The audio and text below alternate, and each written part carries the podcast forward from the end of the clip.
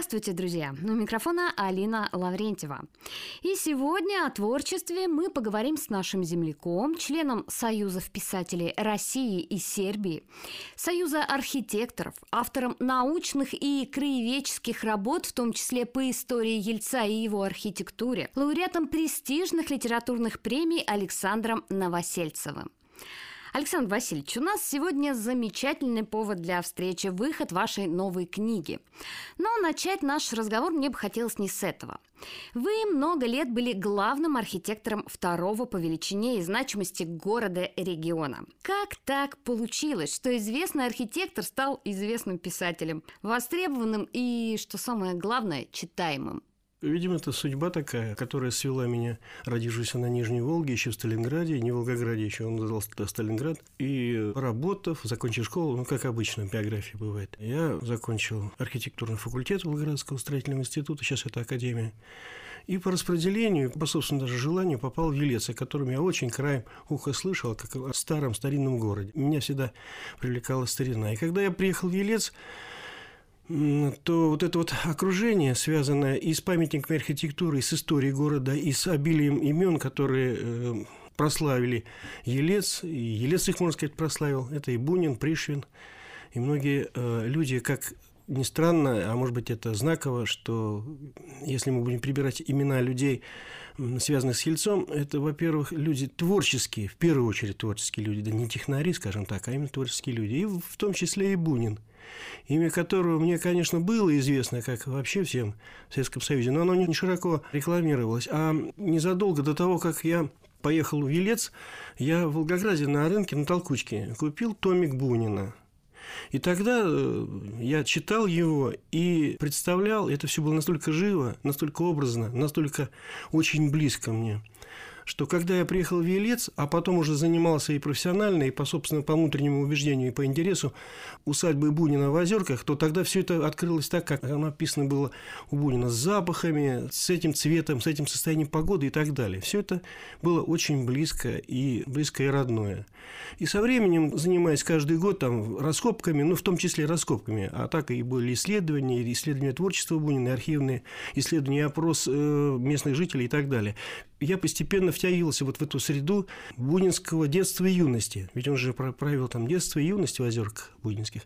И тогда неподалеку, вот в трех километрах от озерок, есть село Польское, вообще она правильно называется деревня Польская. И там, вслед за Климовым художником Николаем Ивановичем, замечательным художником, моим другом, я купил домик рядом. Купили в практическом смысле, это были 80-90-е годы, когда надо было просто выживать. И тогда картошка и все, все прочее. И вот угу. это общий такой образ жизни, такой, не колхозный, а по душевному такому влечению. Мы были очень близки и занимались сельским хозяйством, чтобы просто выживать тогда. И находясь в то время, в период, когда я был связан с университетом, с Елецким, и одно время даже по настоятельной просьбе одного из очень интересных людей, э, я занимался тем, что готовил диссертацию там, ну, она не состояла диссертация, она просто вылилась в ряд книг, уже не художественных, а краеведческих книг и исследований и так далее. Я туда забивался в эту углу, чтобы спокойно заниматься вопросом диссертации. Чтобы не мешали, да? Да, да, чтобы, чтобы сосредоточиться, скажем так.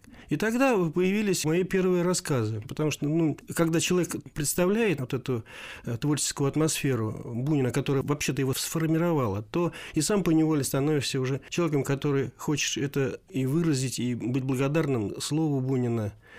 Тогда я написал первый рассказ. Я даже помню, как это было. Я Тогда не было ни машин, ничего, мы ездили на автобусе, ранним утром просыпаешься из Ельца автостанции, добираешься до Станового, из Станового нужно до Петрища, из Петрища до Озерок, иногда uh-huh. пешком приходилось идти. Но вот приходит автобус, это был день рождения моей мамы. День памяти, она ее тогда уже не было, два года. И я пришел в дом, затопил печку, сидел, занимался, и вдруг захотелось в состоянии это написать, состояние воспоминаний, скажем так. Поэтому вот в этот именно день родился первый мой рассказ.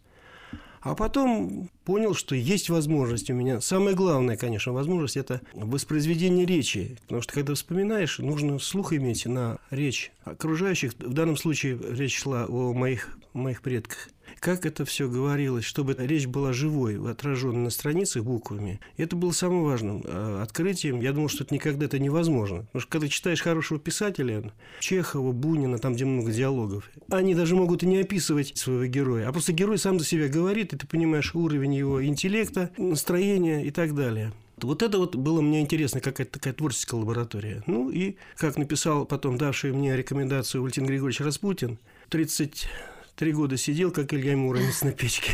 Ну вот, а я на самом деле возле печки и сидел. И мне было как раз 33 года именно в этом. Да, это буквально так и было. А потом явился Ильей Муромцем. Так он написал такие замечательные слова. Вот так что Валентин Григорьевич Распутин дал мне наставление на творческий путь и очень хорошо обо мне отзывался, дал рекомендацию в Союз писателей.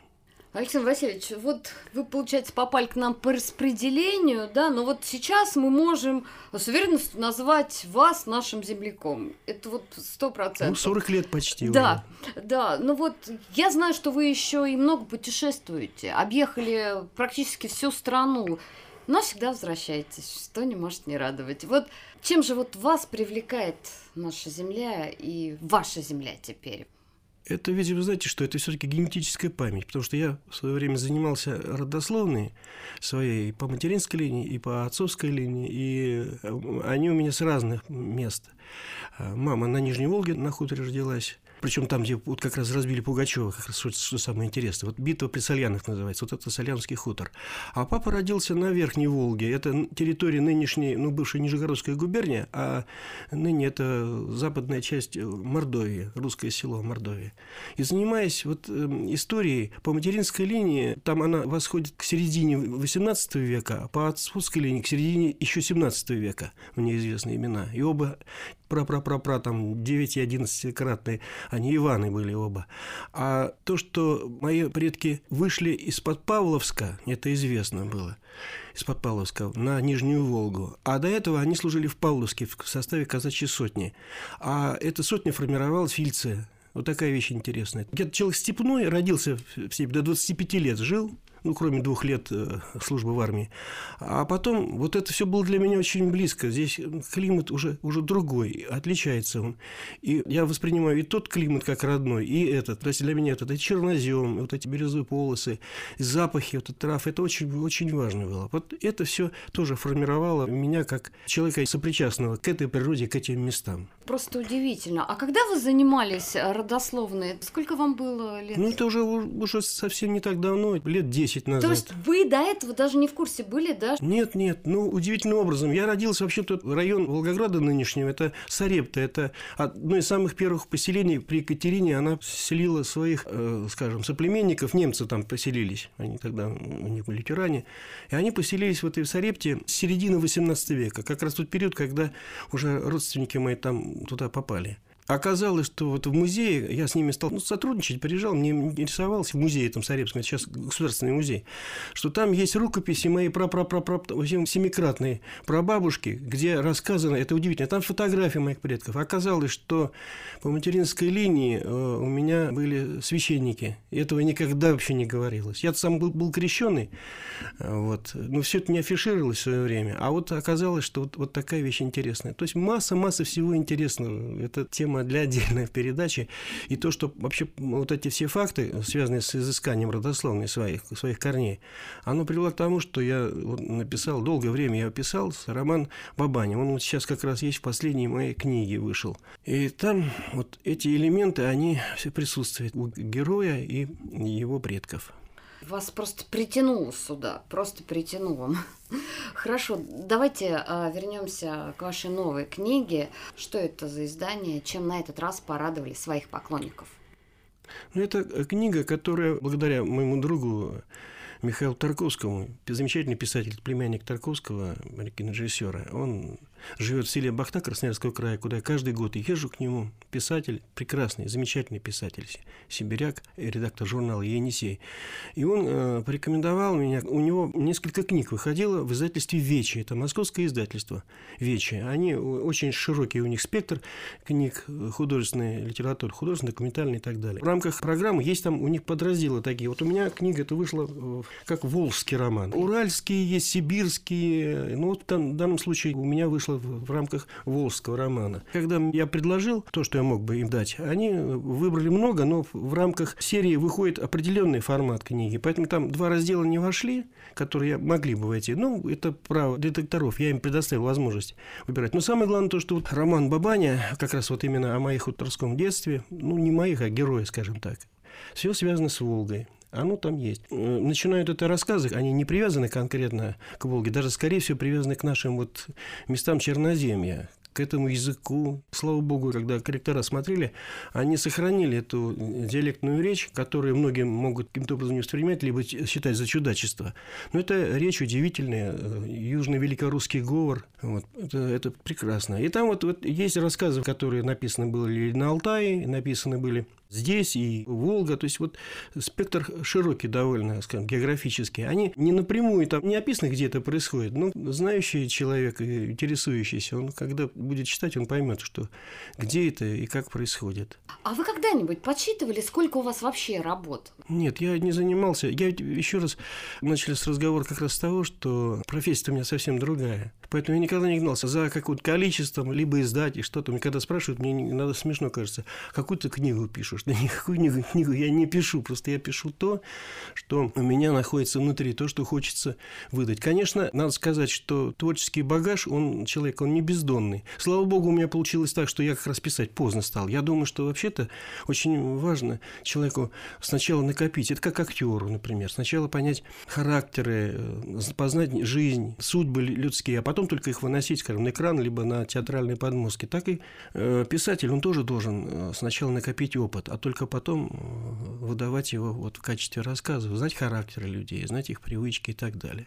В сборнике «Дубовый дым» ваше любимое произведение, ну, скажем так, не то, что любимое, которое вот через себя пропустили, или вы каждое произведение настолько воспринимаете эмоционально? Ну, конечно, каждое, да. Некоторые вещи переживались очень трудно. Но тут, видимо, связано и когда человек пишет, писатель, он ведь живет в живом мире, у него тоже подъемы, взлеты есть, состояние внутренней какой-то тревоги, э, обид, досад каких-то, радости. Огромное количество спектр большое чувств человеческих. Поэтому так или иначе они отражаются. Но это как, можно сказать, как дневниковая запись. Я долгое время вел дневники, э, просто ежедневные, по сути дела, которые и сейчас помогают мне оттуда черпать вот эти факты характера и так далее. И все это отражается в рассказах. Поэтому ничего выделить особенно не могу. Хотя вот сейчас написано уже, если не считать научных работ, у меня, у меня же литературоведческие работы есть. И перед тем, как вышел вот этот вот книга «Дубовый дым», вышел еще к моему юбилею, вышел трехтомник. У меня еще трехтомник есть, где ну, наиболее полно, не все, конечно, но многое вошло туда. И там есть литературоведческая раздел, где касается творчества Бунина, исследования по творчеству Бунина, по творчеству Шолохова, по творчеству Шукшина. Все это есть, все это меня интересует, все это меня волнует, и поэтому читателю, конечно, судить, насколько это близко им будет. И ко мне, как, например, как читатель, если говорю о себе как о читателе, мне всегда важно две вещи очень важны. Когда ты читаешь книгу, хорошую книгу, либо ты открываешь что-то новое для себя – либо ты радуешься тому, что ты уже это пережил, а выразить ты еще не выразил, но с этим совершенно просто согласен. С определениями, с характерами людскими. Александр Васильевич, а, а давайте вот тогда сколько книг было издано? Я не знаю, ну где-то с десяток книг, ну разных, там они в соавторстве есть. Вот до этого я говорил пока только лишь о творчестве ненаучном. Ну да. даже исследования, те, которые, я о которых говорил, там по Шукшину, по Шолохову, ну, тоже трудно наукой назвать, потому что это то, что через тебя прошло, и хотя хотя там какая-то присутствует некая статистика, либо воспроизведение каких-то там цитат и соответствие биографии с творческим вот выражением, то, что в книгах у них есть, это все равно то, что через тебя прошло. У кого-то может быть и какое-то другое, другое мнение. А вот что касается научной, как научной, научно-популярной. Я, например, занимался изучением архивов, занимаясь вообще историей Ельца, что мне совершенно близко, и э, с чего я вообще начинал все это, вот моя близость к слову, может быть, к этому тоже пришло. То, что захотелось знать историю, историю. Вот это на истории, слово история, оно все тоже взаимосвязано. И когда захотел знать историю Ельца поглубже и историю архитектуры, все же через архитектуру у меня идет понять, а архитектура вне истории, она не может существовать. А там и имена, там события, там какие-то взаимосвязанные события не только внутри э, елецкие, но и, и еще то, что связано с историей вообще России. Ведь удивительным образом, Елец, вы понимаете, какая вещь? Елец удивительный город. Исторически, ну, это, во-первых, связано с явлением Елецкой Божьей Матери, явлением Тамерлану. А что это в общероссийском значении? Это значит, что тогда Икона Богоматери, которая хранилась в граде Владимире, а она является самой главной святыней нашей, она в это время, чтобы отразить нашествие, чтобы подкрепить силами Божьей Матери, несли пешком из Владимира в Москву. И в это время как раз события, связанные с Тамерланом. После этого она стала иконой в Москве. Москва стала подниматься благодаря вот этому событию. Ну, тут Елец поучаствовал. Ну и масса, огромная масса вещей. Елецкий, например, гарнизон, он был пятым вообще в России по количеству. То есть значимость Ельца была огромная. И вот эти документы 16 века, э, я там уточнил дату, когда Елец заново восстанавливался. Он не в 92 году, как пишет, 1592, а 1591 год. Вот. Это все пришлось сидеть и расшифровывать. Мне не занимавшимся никогда ни филологией, ни изучением документа. А вот ну, нужно было. И когда это уперся, и потом, в конце концов, все это вылилось в целый свод, один из самых крупных сводов документов XVI века, касающихся конкретных городов. И вот я в соавторстве тоже вместе с, с учеными э, Стропиным из Глазиум, из Воронежа, Тропин Елецкий, наш профессор, вот, выпустили книгу. Ну, тоже книга. Она очень интересна тем, что это за два года, которые составляет сборник этих документов, произошло огромное количество событий почти каждый день описан. Представляете, какой-то роман, который читать, что происходило, как, какие там трагедии, какие там взаимоотношения. Это очень интересная вещь. Я начинал писать роман, касающийся вот Ельца, начиная от 16 века. Он лежит у меня как кусочками небольшими, интересными. Ну, нужно еще знания. Вот, поэтому эта книга была. Потом книга из серии «Храмы монастыри Липецкой и Елецкой епархии». Такие коричневые тома, большие, сейчас уже больше десяти вышло. Вот том Елец э, с моим участием был издан. Ну, книга «Елец веками строился», который с моим предшественником, главным архитектором Ельца Виктором Петровичем Горловым, тоже это раритета. И вот эти все книги, их, по сути дела, их уже больше просто нет. Лежат где-то у каждого интересующегося. А так вот где-то найти, меня спрашивают иногда, а где эту книгу найти? Ну, нет таким образом, где-то можно набрать, ну, с десяток, скажем, научных таких вот книг. А не считая того, что сейчас выходит, например, исторический квартал, там мои статьи публикуются. Но это уже отдельные статьи, потому что статей уже где-то вообще под сотню разноплановых. И градостроительство, и литературоведение, и история, памятники архитектуры и так далее, и так далее, и так далее. Это все интересно, это все труд радостный. Он и томительный в какой-то степени, потому что ищешь эти документы, а когда их находишь, то радуешься этому. Ну, например, одна из работ, это был давний интерес. В Ельце мой дом прямо напротив гимназии, где учился Бунин. И я думаю, ну вот заходишь, да, это стены, все. А где Бунин сидел, где учился? И я задался этим вопросом и выяснил, в каком классе он сидел, на каком месте и с кем он в это время учился. Так что есть такая работа «Бунинский класс» Елецкой гимназии, где Пришвин сидел и так далее. Все это оказалось, благодаря архивам все можно выяснить. Главное – интересоваться, главное – жить с интересом. Тогда все будет получаться. Вообще, конечно, да, это вот прям волной накрывает, когда смотришь, ходишь по, по этим ступеням, да, смотришь на эти стены, понимаешь, что сто лет назад э, здесь ходили такие же люди. Вот до того, что даже вот ручка, да, двери, которой касался, с которой здоровался Бунин каждый день, учась четыре года. Александр Васильевич, вы настолько разносторонняя личность. Еще одну сторону э, не могу упустить. Вот к музыке вы как пришли? Я знаю, что вы участник ансамбля «Червленый яр». Как он был создан? Где вы выступаете? Где вас можно услышать? Что ну, исполняете? Это ансамбль. Он же совершенно не, не, не записан нигде. Это же неформальное такое объединение, скажем так. Это опять возвращаясь к тому, что я говорил. Это деревня, наша деревня, где Польская деревня, где собралось огромное количество очень интересных людей. Это и Климов Николай Иванович, художник, Царствие Небесное, заслуженный художник России. Это и композитор Бурцев Александр, который пишет музыку, серьезную музыку пишет. И вот Володя, Владимир и Наталья Комарова. Вот там, когда сажали картошку, мы по вечерам тут сидели и пели песни. А потом нас услышали и сказали, что а что вы сидите тут, давайте туда, и все, и пошло-поехало. Началось и Москва, Россия вообще вся почти абсолютно все. Алтай, ну, где мы не выступали? Алтай, Тюмень, Тобольск, Смоленск, Москва, Тверь, Краснодарский край.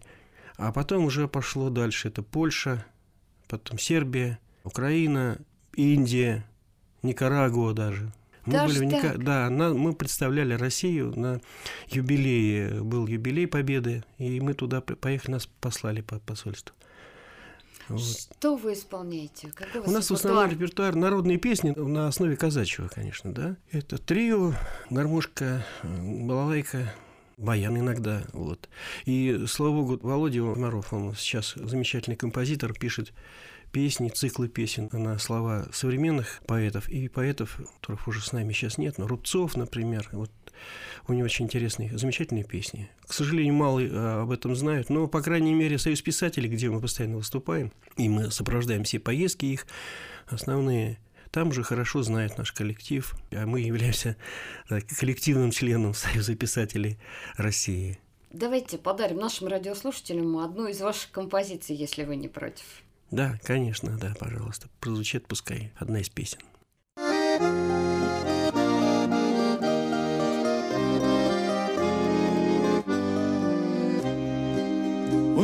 Сармовская большая дорожка, Да вся слезами улита, Да вся слезами улита,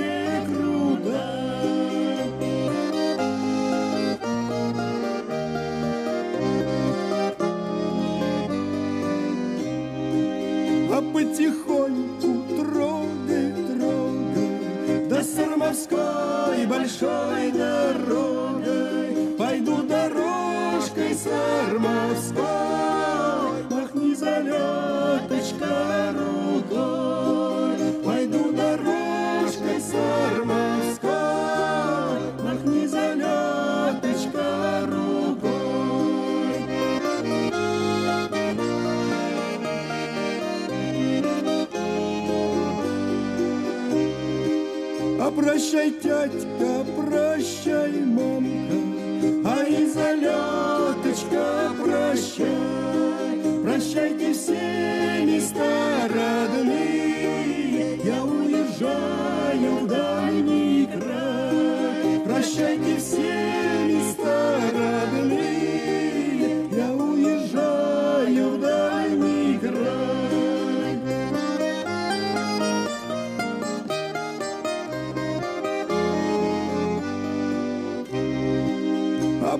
noite.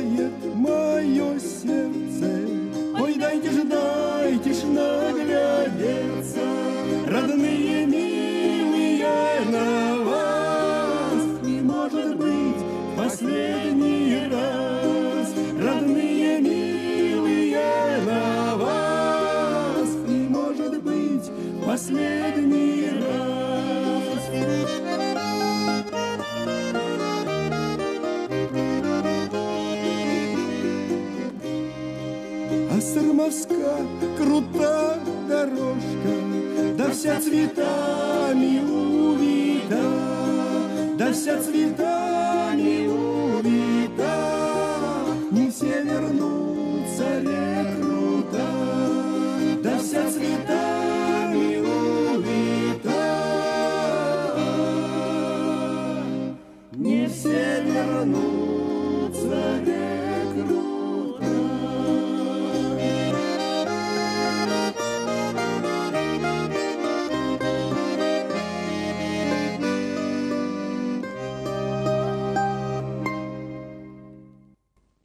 Александр Васильевич, а какое ваше жизненное кредо все-таки? Вот, скажем так, девиз по жизни ваш. Ну, девизов я не строю, но знаю, что одно, что в жизни должен быть интерес. Это просто, да, очень важно. И, конечно, любовь. Должна быть любовь. Любовь к родине, любовь к женщине, любовь к делу своему. Потому что без любви ничего не будет. Только любовь может созидать. Понятно, что это известно, да любите друг друга, это понятно, везде, все, во всех храмах есть. И кто-то из э, святых отцов сказал, а представляете, каким бы был мир, если бы все друг друга любили. Тогда не было бы ни войн, ни склок, это была просто радость в жизни. Ну и не откроете нам секрет, не расскажете о ближайших планах на будущее или долгосрочных планах? Ну, по возможности, конечно, еще писать. В последнее время я несколько немножко сбавил пыл, потому что было много исчерпано. Но потом находишь какое-то вот вдруг, это бывает неожиданно, что-то такое, что дает возможность еще писать и писать. Я ведь раньше, когда уезжал, например, в деревню, два выходных дня я мог написать три рассказа. И такое бывало очень. Сейчас вот ну, за последнее время пара таких повестушек, таких назвать, или большими рассказами, трудно сказать, определить. Но это они связаны с воспоминаниями. Это такие э, заметки, соединенные общей, общей какой-то темой хотелось бы все-таки, я вот заикнулся о том, что вот это начатые были наброски сделаны романа о Ельце, исторический роман. Наверное, его надо будет все-таки делать, собраться как-то и делать. Ну, а творчески так, это я сотрудничаю с дирекцией по охране культурного наследия, поэтому ну, памятники, а памятники это, это неисчерпаемые э, кладезь информации, интереса, новых открытий обязательно. Вот, поэтому живем, радуемся, стараемся радоваться. Скажите, вы обладатель многих наград, литературных я имею в виду. И более того, вы на сегодняшний день единственный, да, правильно, липский писатель, обладатель большой литературной премии. Да, вот за что получили большую литературную премию? И для вас самая, самая такая почетная награда? Вот для вас лично. Ну, наверное, по статусу-то она, видимо, самая высокая, потому что она э, была, как ни странно, за дебютную мою книгу. Самая первая книга «Пал» вышла в 2006 году, 2006-2007 год. Вот за 7 год мне была присвоена Большая литературная премия России. Неожиданно это было для вас? Да, конечно. Но это, во-первых, признание не просто э, читателя, но и признание еще, можно сказать, коллег, потому что это Союз писателей России премия. Потом было время «Имперская культура», очень интересная премия такая. Шукшинская премия. Для меня очень э, важная была премия, конечно, Шукшинская, потому что она в моей биографии просто много сыграла. Эта премия, она связана с Вологдой, Вологодское отделение Союза писателей. И потом, вот благодаря этому моим посланным рассказам, где я стал лауреатом этой премии, у меня дочь там замуж вышла просто. Потому что я ездил в Вологду, и сейчас теперь у меня, слава богу, внуки, они тоже вологжане. Меня тоже очень радует. Поэтому какой-то вектор у человека все равно есть направление, а как там дальше судьба распорядится, я не знаю. Это как, знаете, как, как сеть. У нее узелки, узелки, узелки, и все связано. Где-то дырку связал этот узелок, и у тебя жизнь становится более полной, более насыщенной событиями, людьми, друзьями, географией и так далее. Алексей Васильевич, пожелания всем нашим слушателям, всем жителям Липецкой области и не только. Ну, я желаю, конечно, чтобы мы без опаски ходили по улице, смотрели в лица, видели улыбки людей уже без масок. Это самое главное сейчас. А значит, естественно, я желаю здоровья всем слушателям и, главное, читателям. Считаю, что читать книги надо все равно. Вот брать в руки и читать. Столько замечательных книг, столько писателей прекрасных. Читайте, радуйтесь жизни, радуйтесь слову, живите.